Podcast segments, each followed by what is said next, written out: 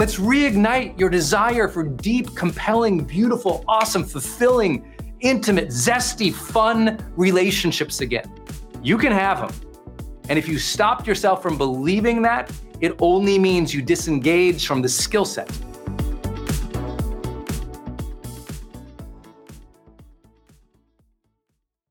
Hey, it's Brendon dropping in here on something special. I think the most important thing you can do in your life is to train yourself for real personal growth and success. What does that mean anyway? Well, you have to train your mindset and train your discipline so you can follow real habits of success so that you can break through, so you can win the day more often, so you can crush through all those fears and actually unlock your real potential for abundance and happiness and power and joy. But how? Well, like all learning and all breakthroughs, you have to choose first to learn, to learn from the best, to invest in yourself, to do the work, to do the daily work. You have to train with the best, and that's why we created Growth Days Mastery Program. Listen, we're gonna train you to make self improvement a real way of life, to unlock your positive attitude and attributes at a whole new level, to get you way more productive and influential, to show you the life and career strategies that make you unstoppable and really work. But how do we do that? Well, Every single week, we bring you a new $50,000 or $100,000 keynote speaker, multimillionaire, or world's foremost expert to switch your brain into high performance mode, to teach you what really works in wellness, in health, in mindset, in productivity. People who really help you unblock and move ahead with really practical strategies for changing your life, your relationships, your health, your career, your mission, your purpose. Every month, we unlock a new course that would have cost you thousands of dollars to buy from other teachers on brain health or positive psychology or confidence. Every year, we give you free tickets to an unbelievable motivational and transformational seminar. Every day, I give you an advanced life coaching audio to keep your mind sharp energized, focused, motivated, confident, ready to serve and to lead and to win and build your greatest future at the levels you dream of. And I promise you, you are capable of. Every day can truly be a growth day for you. But it takes mastery in life, and that's why we have our new program, Mastery Level in Growth Day. You can go to yearofmastery.com and it will direct you to our best program in Growth Day. This is for those who really want the advanced level, who really want a breakthrough, who are tired of, hey, listen, podcasts are great, but training is another level. Go to yearofmastery.com. You deserve to join the world's number one membership for advanced personal growth and success right now. This is a membership of the real people doing the real work who have a positive mindset, a growth mindset, a willingness to be a role model, to be a leader, to serve, who desperately and deeply and joyfully love personal development, to challenge themselves, to push themselves, to achieve great things in life. Go to yearofmastery.com. Let's go. Yearofmastery.com. have ambition for great relationships. I know that might sound common sense, but it's not common practice. That's why so many people who could achieve greatness do not. I want you to think about this. Your ambition for the quality of relationships in your life is the umbrella principle. It's the umbrella value ethic that is driving how your relationships are right now. I can't tell you how many people I've coached and worked with in their 40s, 50s, 60s, and 70s who never, ever set a true, genuine ambition for great relationships. Relationships that, that, that, were vibrant, relationships that were deep, that had depth to them, relationships that made them feel engaged, happy, joyous, fulfilled. What most people do is they take the relationships that show up in front of them and go, I guess that's the way it is. I guess my parents are like that. Why have any ambition for anything better? They're never going to change. They get they start dating or they get married and they go, well, I guess it is what it is. I've been with her for five years. She's not going to change. And you get this idea that people don't change. And what you do is your ambition keeps falling. And you allow your dream, your desire, your ambition for great relationships to continually get knocked down every time someone doesn't understand you. You've let your ambition for vibrancy and intimacy and sexiness and fun and joy in your partner relationships fall down every time you get in a fight, it stacks on. Every time there's trouble, it stacks on. And you keep getting more and more frustrated with the person. Your frustration grows into closed down communication. And now there's this distance, there's this block. And what people do is they immediately stop keeping their ambition for great relationships alive. I had the blessing of horrible relationships. Anyone else? I mean, I had terrible relationships, just awful, just the worst, terrible relationships when I was a young man, right? Just came up like I had this terrible relationships. I grew up in a town where everybody beat me up. you know, I grew up in a town where everyone there's a lot of really, really, really child, just awful adult behavior. Grew up in a place where there wasn't a lot of good communication. I my first relationships with people I dated were just horrible judgment, just off, just like negativity and just you know huge demonstrations of anger and it was just like whoa and the blessing was sometimes we, we need a change. For me, it was I got a knock in the head with my car accident and made me realize actually, I don't like that. I want phenomenal relationships. I, I want phenomenal relationships with everybody around me. And so, how many of you ever had that ambition before? And maybe you picked up a book like How to Win Friends and Influence People, right? or, or How to Talk So People Listen, or How to, you know, argue and win every time. Or you picked up these books and you're like, oh, I need to learn how to share and communicate. Well, that was me. I was that dork. I my whole life when I struggle with something, I go to books.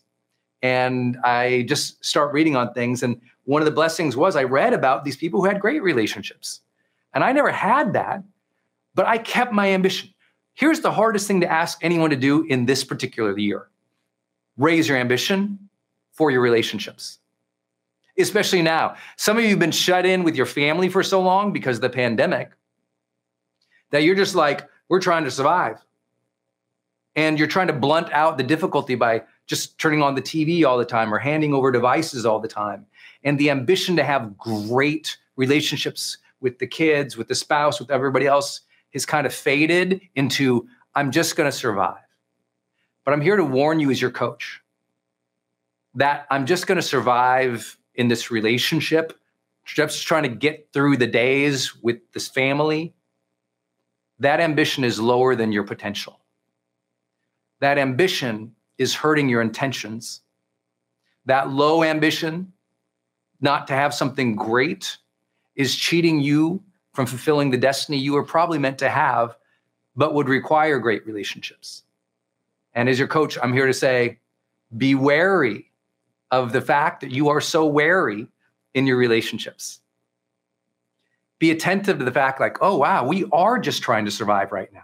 Because that's a slippery slope, isn't it? How many know that? Like, when you just try to survive, it, imagine you run a business, right? You're a CEO, you're an entrepreneur, you're running your business.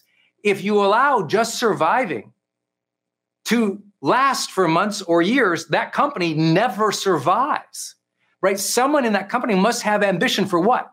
growth, for better service, for better relationships with the customers. If you don't have that in the business, the business dies. That's the same thing in marriage and relationship, the same thing in child parenting, the same thing. Every time we don't keep an ambition to challenge ourselves to do better, we end up hurting the very thing.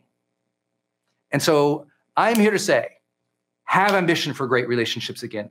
And I know your first impulse can easily be, well, you don't understand my husband.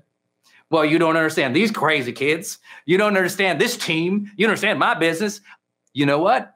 Don't be a you don't understand person because that stops you from learning.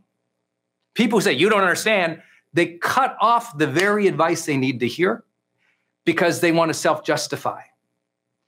Does it make sense that it's hard? Does it make sense it's much more difficult with someone who doesn't listen? Does it make more sense when you have an obstinate husband, team, or person on uh, in your business? Sure.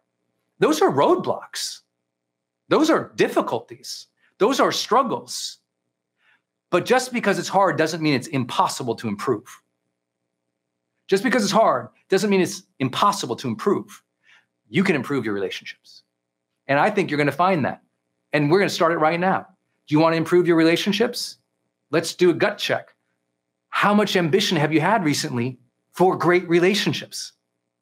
Have you woken up about it? Have you journaled about it? Have you thought about it? Is it in your goal sheet? If I parade it in your house, show me the piece of paper that says, improve this relationship. Show me the piece of paper that says, create great relationships with everybody I meet. Show me the paper. Show me how often that piece of paper got journaled on. Show me how often you wrote that down. And then we can have a conversation that I don't understand, right? So let's start with have you had the ambition? And if not, let's reignite that today. Let's reignite your desire for deep, compelling, beautiful, awesome, fulfilling, intimate, zesty, fun relationships again. You can have them. And if you stopped yourself from believing that, it only means you disengage from the skill set. You just you just disengage from the development here. And that might sound like harsh or judgmental a way for a coach to kick off with it. But I'm a high performance coach. I'm supposed to hold your feet to the fire a little bit and challenge you and say, this should be an area that you love working on. Raise your hands if you love communication. Yeah, I, you guys, I, I know I get it. This is a great and a fun and a fulfilling and a great place to focus. So please, let's up level our ambition together, my friends. Have you ever heard that advice to take risks? but you felt like, well, I don't want to take risks. No one likes risk, right? No one wants to say when they wake up in the morning, I'm going to take tons of risks today. Usually, risk brings about fear. We're worried that if we take a risk, we'll fail. Other people will judge us. We'll look stupid. We'll feel uncertain or unsure of ourselves. And nobody likes those feelings or those outcomes. So, as much as people say take risks, it's easy for us to say, nah, I'm not into that. But we also know intellectually that we can't grow unless we take more risks. That your next level of success, that leap from this level to that level, there's going to be risk there. You know, it's from here to there, and there's that gap in between. You don't know as you take that leap if you're going to do well. That's the risk. You might fall, you might fail, you might not do well. But if you're not making those leaps and taking those steps, you'll always be stuck where you were yesterday. And to grow, we've got to have a lot of courage to jump into those risks. So let me give you maybe a framework for how to think about taking risks. You know, I always think about three ways to think about taking risks so that I'm continually pushing and growing myself. So the first thing I think about when I look at my career or I look at my life, the first risk I want to take is I want to make whatever I'm doing harder. I know that sounds weird, but I'm like, how could I make my job more difficult? Because in the taking that risk to make it more difficult, I'll grow. Uh, I'll give you guys an example. Uh, last weekend, I had the blessing to keynote a conference in New Orleans. Some of you all were there. It was at the Superdome in New Orleans, which holds like 100,000 people, but they kind of spliced it in half with a curtain and they had 20, 30,000 people in the audience. This was for the Beachbody Convention, and it was a blast. Now, I could get up and talk to 20,000 people pretty regularly in my life. I'm doing it again next weekend. It's what I do as a motivational speaker, right? I'm, I'm used to doing that. But I could just go on stage, do my thing, and get off. And that wouldn't be serving the audience as much. And so I asked my question myself, how can I make this presentation even harder on me so that I can grow? So I text two of my friends who happened to be in that organization. Uh, Tony Horton, many of you guys know he uh, is kind of the founder of, and trainer for P90X, and Chalene Johnson, who does PiYo. And I texted them both. I said, What's your hardest exercise move that people usually can't get? Because both those people are going to be at the conference, and this was a lot of their super fans. So I was like, Let's go. So Tony told me, he's like, the donkey kick is the hardest one. The donkey kick is basically you do a handstand, you kick your legs out, you land back plank position, you run your leg through like threading the needle in yoga, and then you return and you do a burpee. Okay. And Chalene said, well, the hardest one is like uh, what she calls the PiYo flip, which is like Imagine doing a bridge, right? But then going to kind of one arm and kind of like you're doing a bridge this way and one arm goes that way. I mean, it's not easy. So I decided in front of 20,000 people to do those two moves back to back in a suit. So imagine doing a handstand in a suit, kicking your legs out, threading the needle, then flipping over, doing a full extended bridge. Not easy, but I did it because it would be hard. Does that make sense?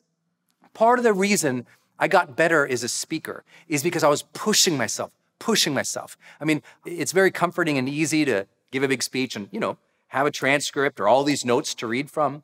But I said, one day, I'm going to be able to get up on stage and give a speech with no notes whatsoever. Now, that's hard. That's not comforting. It's not easy, but it's by putting challenges in front of ourselves that we grow. And that's part of taking risks. You know, I always say to people look, if the only challenges you're dealing with in life right now are the ones that life dealt you, then you're not living a fully conscious life yet. And what I mean by that is you're living a life of reaction. If you're not moving and put, if you're not moving towards harder and more difficult goals, if you're not giving yourself challenges, if you're not taking risks consciously, then you're just reacting to the world. You're not growing. And so challenge yourself. The next time you're going to go do something, your art, your career, put yourself out there, try something, make that sales call. How could you challenge yourself to make that process even harder so you get better?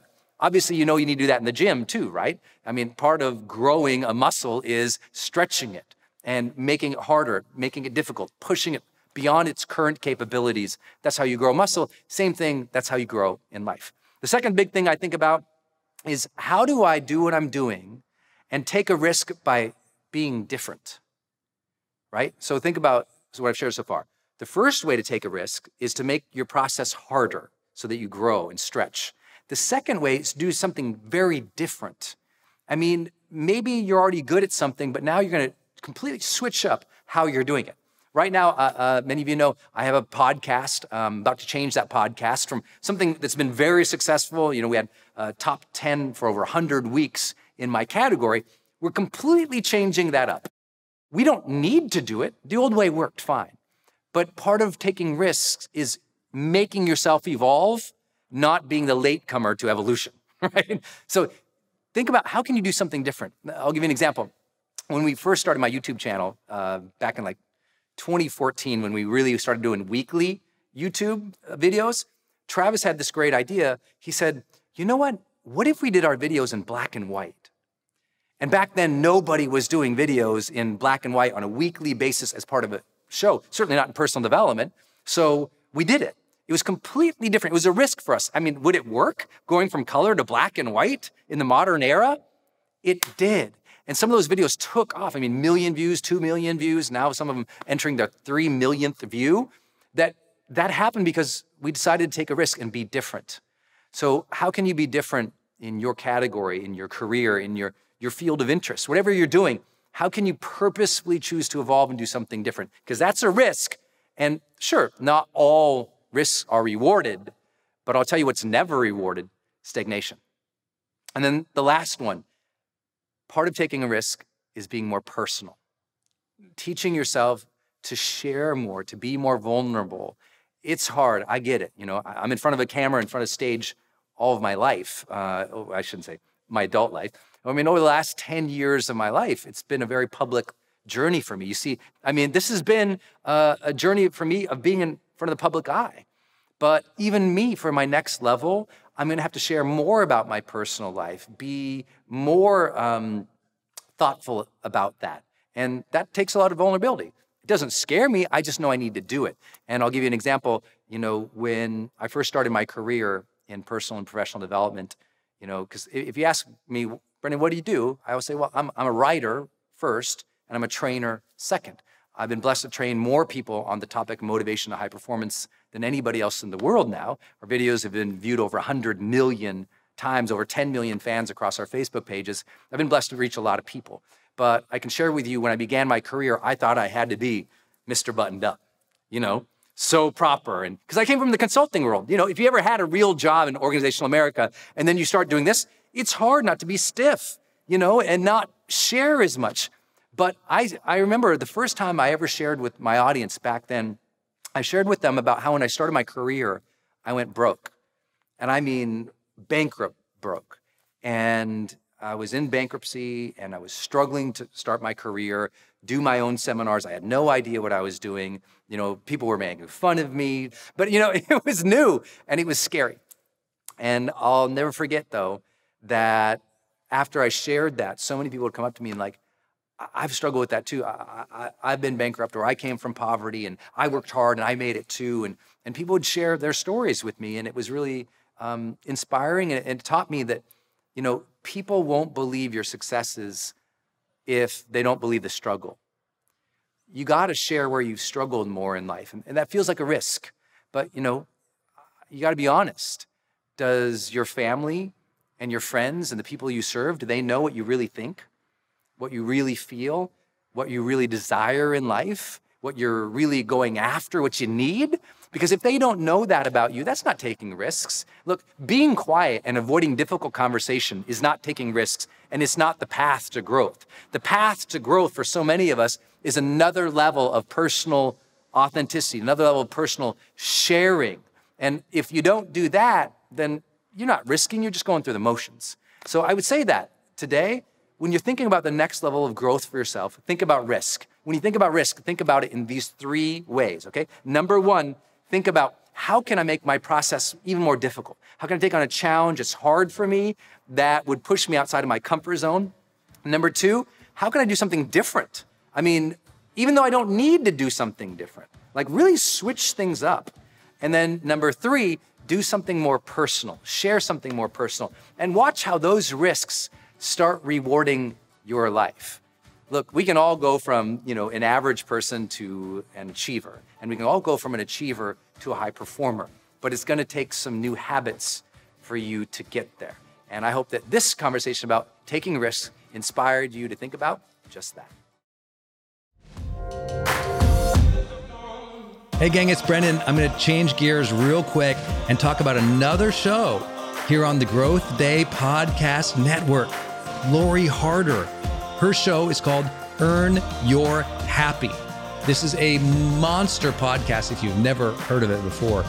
Earn Your Happy is all about Lori talking with people and sharing her own journey of being an entrepreneur and trying to find happiness in life.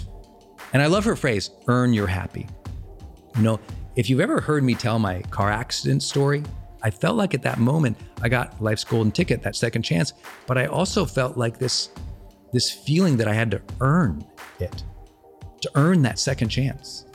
So when I got to know Lori and she told me her show was called Earn Your Happy, I was like, ah, oh, it's one of my favorite words in the English language. Earn. To earn the gifts we've been given, to earn the life that we want, to work for it, to strive for it. I just love it.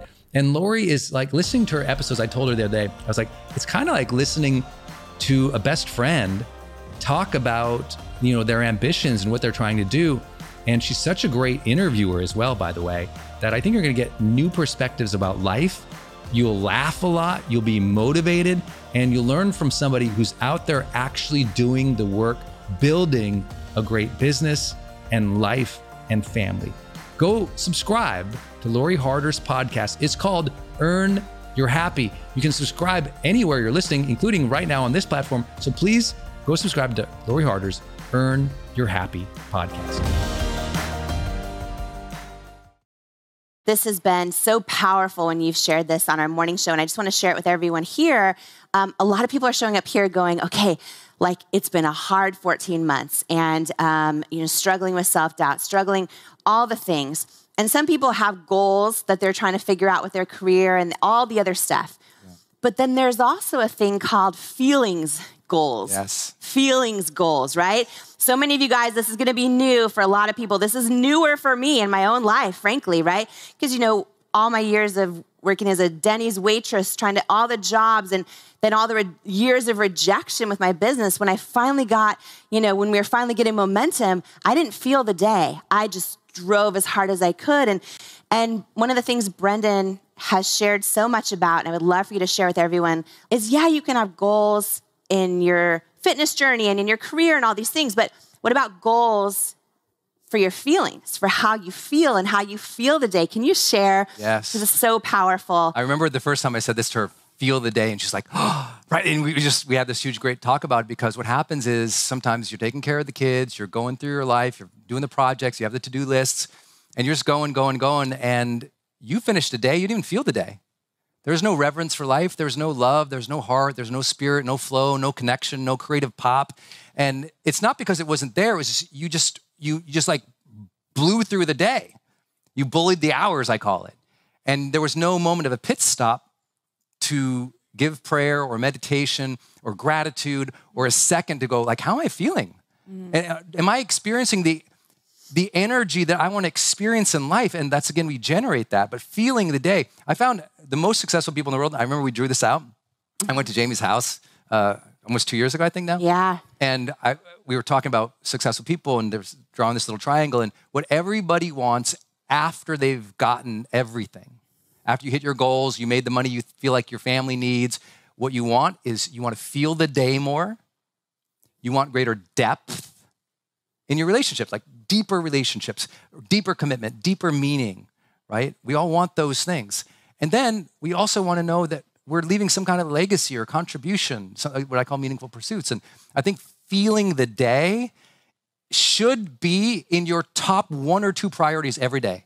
The whole mindfulness movement is really architected to I want to feel the day. I want to feel presence, right? I want to feel the energy. I want to feel the spirit. I want a self awareness or consciousness. It's a different feeling of the day versus just like powering through or caffeinating through it all and just blunting it out.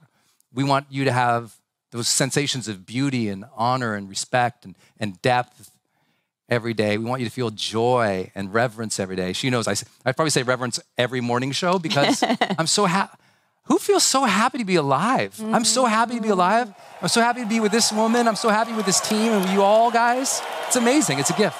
Yeah, you know, um, I love that so much. And, I, and even Ed Mylett was sharing a little bit about that idea of, you know, setting goals also for feeling the day and then also like how do, how, what are feelings we want in our life? And yes. I think you just named a big one too, which is presence. I think that um, it's been so easy especially the last 14 months, to like disconnect and just try to numb out and try to surf Instagram or watch the news or all the things, right? And so many people are saying that's really taken a toll on them, that they feel their own light dimming yeah. when they do that. And, you know, I started the morning off by talking about how that light is still inside of you, that light in every single one of us, right? A lot of people nodding, it's still inside of you right now. And I think part of igniting it um, is learning to feel the day, right? So what are what are just a few just simple tips people can do who are like, Brendon, how do I feel the day? I feel nothing. Um, part of it to recognize your your overall emotional feeling every day is usually a 72 hour after effect of how you moved, breathed, slept, and ate in the last 72 hours. It really is like it's a cumulative effect, especially of the last the last 72 hours have a lot to do with your emotional world. So that's why having good habits on a consistent basis, like you might, you might listen, if you want to have a cheat day, that's okay, but this is why they call it a cheat day. You eat bad for one day, but then look, number two and number three, if you get back on the train, you start feeling good again, right? So it's okay to have one day off. But I think the most important thing for feeling the day is you need to have pit stops throughout the day. Mm. You need to have moments that you purposely take every day throughout the day to reconnect with spirit, soul, energy, or even just to breathe, mom. Like just to take a beat, close your eyes. Like I do, I'll stand. Like every, I do this every hour. Okay, I'll stand up. Sorry for the camera guys. I'll stand every hour. I stand up. You have, you've been asking me to demonstrate. Yes, demonstrate. I will stand up. I will close my eyes because a lot of your fatigue is visual fatigue, and that visual fatigue is t- causing a lot of neurological fatigue. So closing your eyes, especially because we're all these devices, close your eyes. I stand, I bounce in place, I swing my arms, I take 10 deep breaths like this.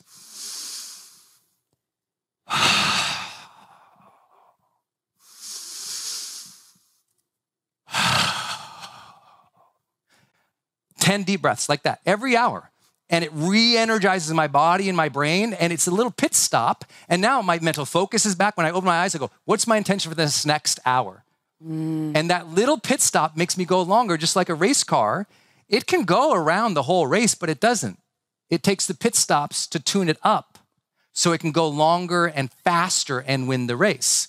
You need a little more pit stops to tune your mind up, amp up your emotions, reconnect with the heart or the spirit or the soul. And if you are just grinding all day, that is not, there's no pit stops. That's the equation for burnout.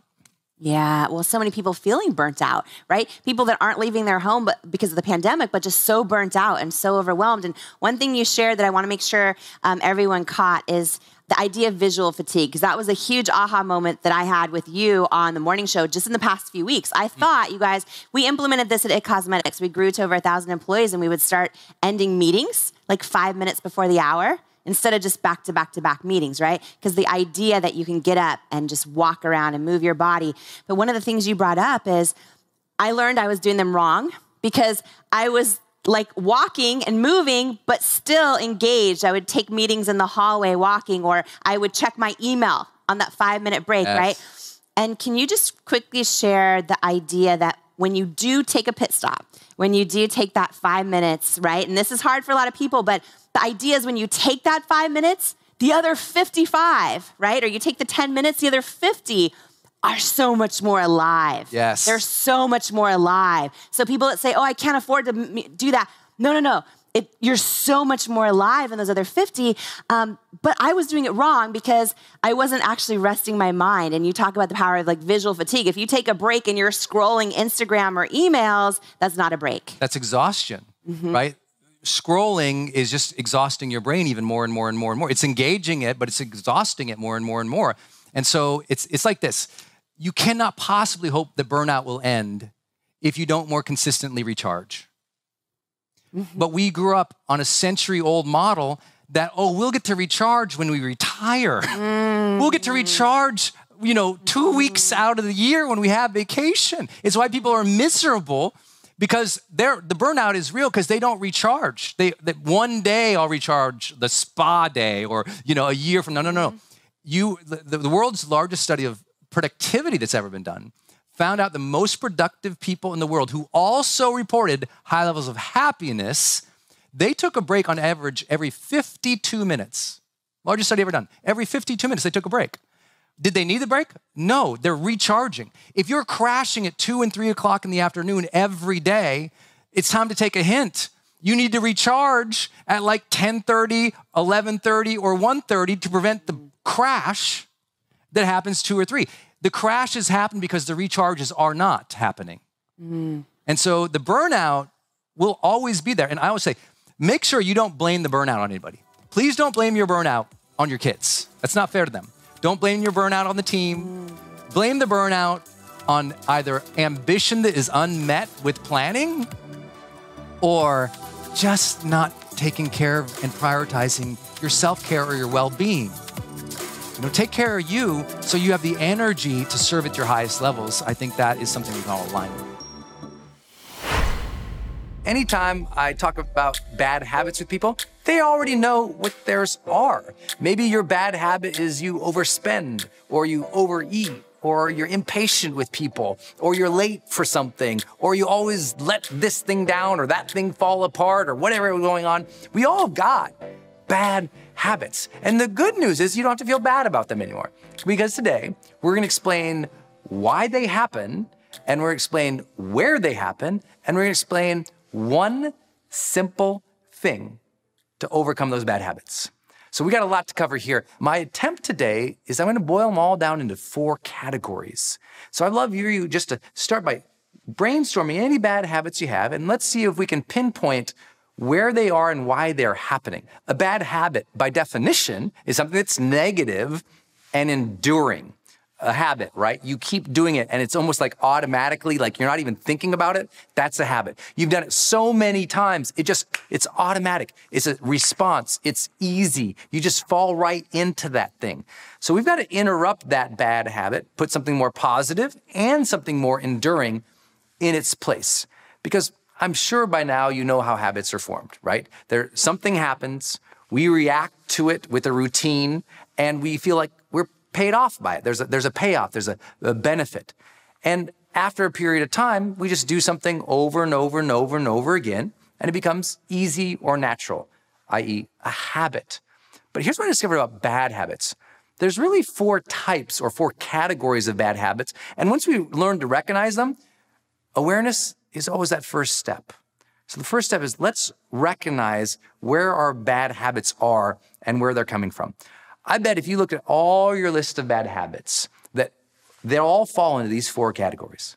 The first bad habit is bad habits just caused by our desire to protect ourselves, right? A desire to protect ourselves. You know, I don't want to take on that, that, that new project. And so I have this bad habit of procrastinating because I'm protecting myself. I feel like if I do it, I'm going to lose face. I'm going to fail. Something negative will happen. So I've created this little payoff called procrastination. That procrastination, it is protecting me from falling on my face, from looking dumb, right? There's always a payoff to every bad habit. And one of them is that payoff of protection. I, I don't have to put myself out there. That's the payoff. I don't have to get hurt. That's the payoff. So we create all these habits of whether it's a habit of perfectionism where we never actually release anything to the world so we don't have to be judged because being judged we don't want that so we protect ourselves so we think how can i protect myself and these bad habits ensue i don't i want to protect myself bad habit don't put anything out there bad habit not complete the work and release it because they might judge me but there's a specific thing that's happening here we're looking to protect ourselves so, are there any habits in your life that you've developed that's a bad habit to protect yourself? Let me give you an example. One bad habit a lot of people have is they don't speak up for themselves. It's just automatic. They have an idea in a meeting, they don't say anything. Someone says something wrong or abusive or mean or negative, they don't say anything. Because it's easier. That habit of not speaking up for ourselves feels like it's protecting us. But we call it a bad habit because over time, it steals away the joy and charge of life. The second big one that we have, big habit, is to pacify our negative feelings. To pacify, right? Categories of pacification. To pacify ourselves, you know, when we feel stress, overwhelm, or even uncertainty of what to do, I, I, know I'm supposed to be doing something, but I don't know what. So I'm going to pacify myself. Just like if a child is screaming, you give it that pacifier so that it soothes them. Well, so we soothe ourselves with food. We soothe ourselves with social media. We soothe ourselves with distractions. We soothe ourselves with, you know, meaningless conversations or relationships. We are pacifying ourselves because inside we're screaming to do something, but we lack the courage. Or inside we're screaming to change, but we don't really know what to do. So, in the meantime, until we either figure out what to do or develop the strength of what to do, we pacify ourselves with all these bad habits. Well, I don't know what to do, or, or I feel uncertain, so I'm going to eat. I, I, don't know what to do, or I feel uncertain. So let me, you know, I'll just check in. I'm going to look at the newspapers here. I'm going to look at my phone. Or we feel uncertain or insecure. And so we pacify ourselves by seeking validation from other people. Could you tell me how great I am? And we develop all these bad habits of doing things that compromise ourselves just so we can get some validation from some people because we feel insecure. It's important to recognize those bad habits that are really just pacifying a, a deeper need that says, do something, try something, go. It's so important. The third big category of bad habits comes under placating. Placating. That means we have a bad habit of pleasing other people so that we can cause them less stress, less overwhelm, or get less emotional reaction from them. Like a lot of people, they're like, uh, they would call themselves, they say, you know, Brendon, I'm kind of a doormat. I said, what do you mean you're a doormat? Well, you know, I just, I don't want to cause a ruckus and I just let people run over me all the time. You know, people are always stepping all over me. And it's because they have a bad habit of not fighting for what they really want, not communicating clearly their expectations, not setting standards. Instead, they don't want to upset their husband, so they don't say anything. It's not about protection, it's about placating him sometimes. It's about placating the people around you to make them feel good, even though it's coming at the cost of your life. That's often a big bad habit, isn't it? That's why we get overwhelmed in the first place, is because we're doing everything for everybody else to make everybody else feel happy and charmed and good at the cost of our own sanity, our own well being, our own health. And the last big category over and over and over of bad habits is proving ourselves. Bad habits. If you're always arguing, arguing, you just, someone says something and you just scream at them and you get anger because you have to prove yourself. It's your ego saying, hey, hey, validate me. Hey, pay attention. Someone cuts you off on the road, you flip them off, you floor it, you cut in front of them, you go, ha ha ha, look at me, jerk. You want to prove that you're important. You want to prove that you should be taken seriously. You want to prove that you're somebody who doesn't deserve to be cut off. And you fight and you fight and you fight. And so, if you can at least begin to identify some of these, maybe just me talking with you here, maybe that helped you identify some habits and you're like, oh, I'm doing that. So, if all we did is help you generate some more understanding or awareness or categorization of your bad habits, we're starting on the right foot. I've found over and over in my life, a lot of people don't know what their bad habits are, and yet they're unhappy. So if you're trying to figure out why you're unhappy, start with what routines you continually doing that are negative and stick around. Because in there is a way to get some more happiness back. It's right there. And all we have to do is make sure first we're aware of them. And then once we're aware of them, we decide we're going to break them we're going to find a payoff that's above those payoffs. And it's a very simple thing to do. I'm going to ask you to do one thing, and it's so easy. Whatever your bad habit is, all I want you to do is rehearse overcoming that bad habit. Rehearse it. Because, see, what we think is that one day we're just going to break our bad habits and it's going to be instantaneous and easy. The thing is, we have to practice overcoming a bad habit to be able to do it in real life. So here's what I mean. What I'd love you to do if your your bad habit is you just pacify yourself with food when you're uncomfortable or unsure. What I'd love you to do is not do what everyone else says. Get rid of all that food because that all that food and you know if, if there's food around you, you're just going to be fat, right? It's like well, it's not the food. It's why you're turning to the food. So let's not try and solve the leave the food, and let's practice not going to the food. Let's instead rehearse okay, how do I deal with this emotion? Instead of going to the food, what's another way I can have the payoff of dealing with the emotion without that thing that's the bad habit? The food, as an example. Now, what I want you to do is don't wait until next time you're angry or hurt or upset to go to the food. Instead, stand there looking at the food, say, okay, when was the last time I was really angry, upset, emotional, unsure, insecure? And I went to that bag of potato chips. When was that?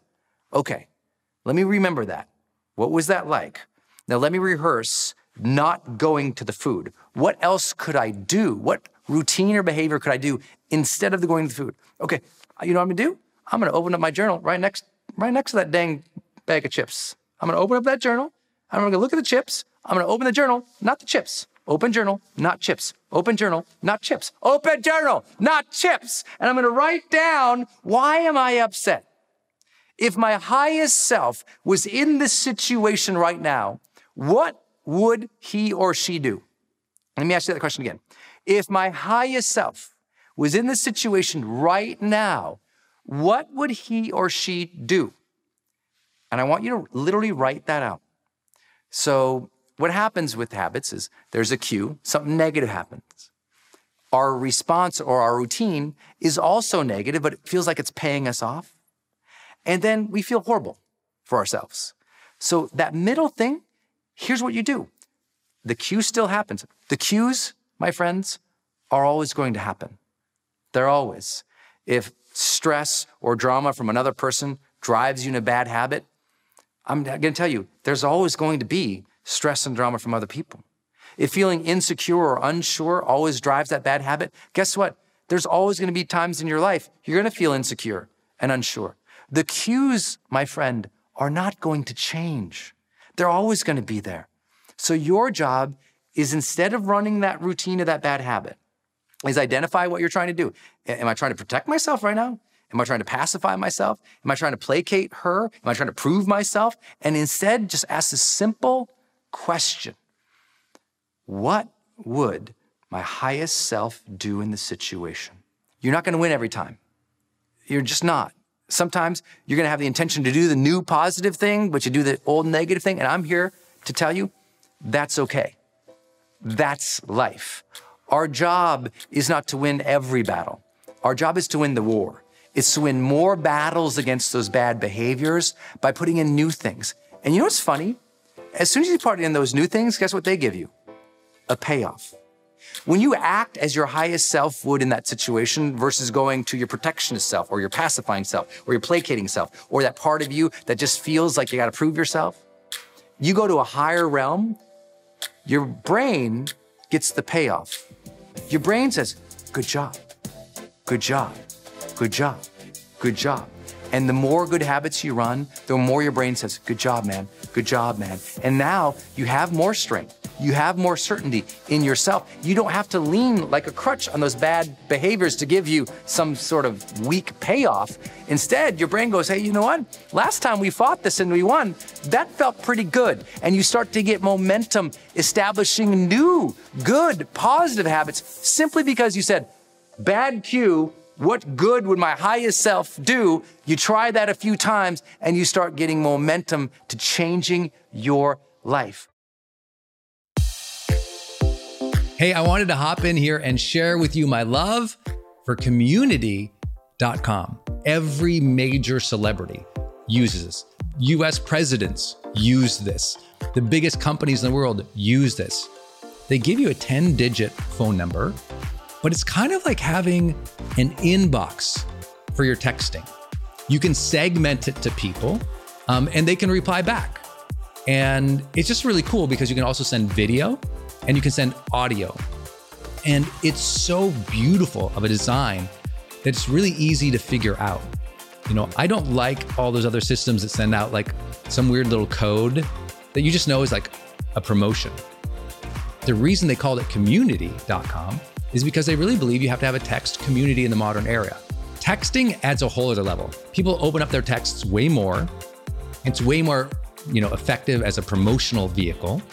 And it's something that I deeply, deeply believe in. In fact, I invested in them and I've advised the senior team. I'm telling you what, my audience loves it. It's increased the engagement across everything I do. And you can get a free demo when you go to community.com. Just like it sounds, community.com. Check it out. Hey, are you on my text list? Did you know if you're in the US, you can text me at 1 503 212 6125. I actually have that text number on my Instagram account bio as well if you want to go check it out. It's just 503 212 6125. Literally just text me and say, hey, Brendon. Or text me and say anything you want to say. If you want me to see it, just text me there. It's 503 212 6125. And it's my exclusive text list. And if you're not on it, it's where I share some of my most popular episodes. Or if I drop a new YouTube, I send it your way. Or if I have some kind of free thing going on the internet, I give that exclusive link out to that group. So just go there and text me 503 212 6125. It's kind of cool. It's back and forth. This is my community text number. So tons of my community share, you know, insights about what they're learning from me or just want to chat back and forth. And I'm in there, my team's in there. We really just try to engage you on a different platform. It's super fun. And again, anytime I have something special going out, this is the first group to know about it. So just go text me at 503 212 6125. 25.